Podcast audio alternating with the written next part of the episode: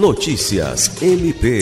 O Ministério Público do Estado do Acre, por meio da Promotoria de Justiça Cumulativa do Bujari, obteve a condenação do ex-prefeito do município, Antônio Raimundo de Brito Ramos, por ato de improbidade administrativa praticado durante seu mandato.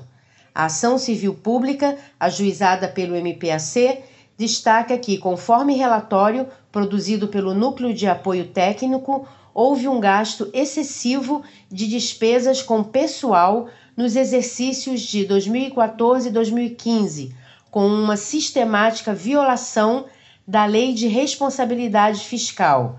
A ação foi assinada pelo promotor de justiça Antônio Alceste. O MPAC salientou na ação que o ex-prefeito já havia sido notificado e condenado ao pagamento de multa pelo Tribunal de Contas e não providenciou qualquer estimativa do impacto orçamentário financeiro em nenhum exercício.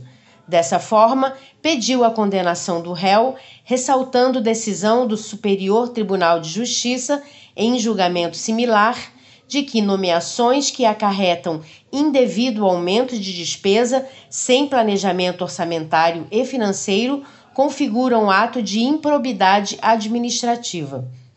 Lucimar Gomes, para a Agência de Notícias do Ministério Público do Estado do Acre.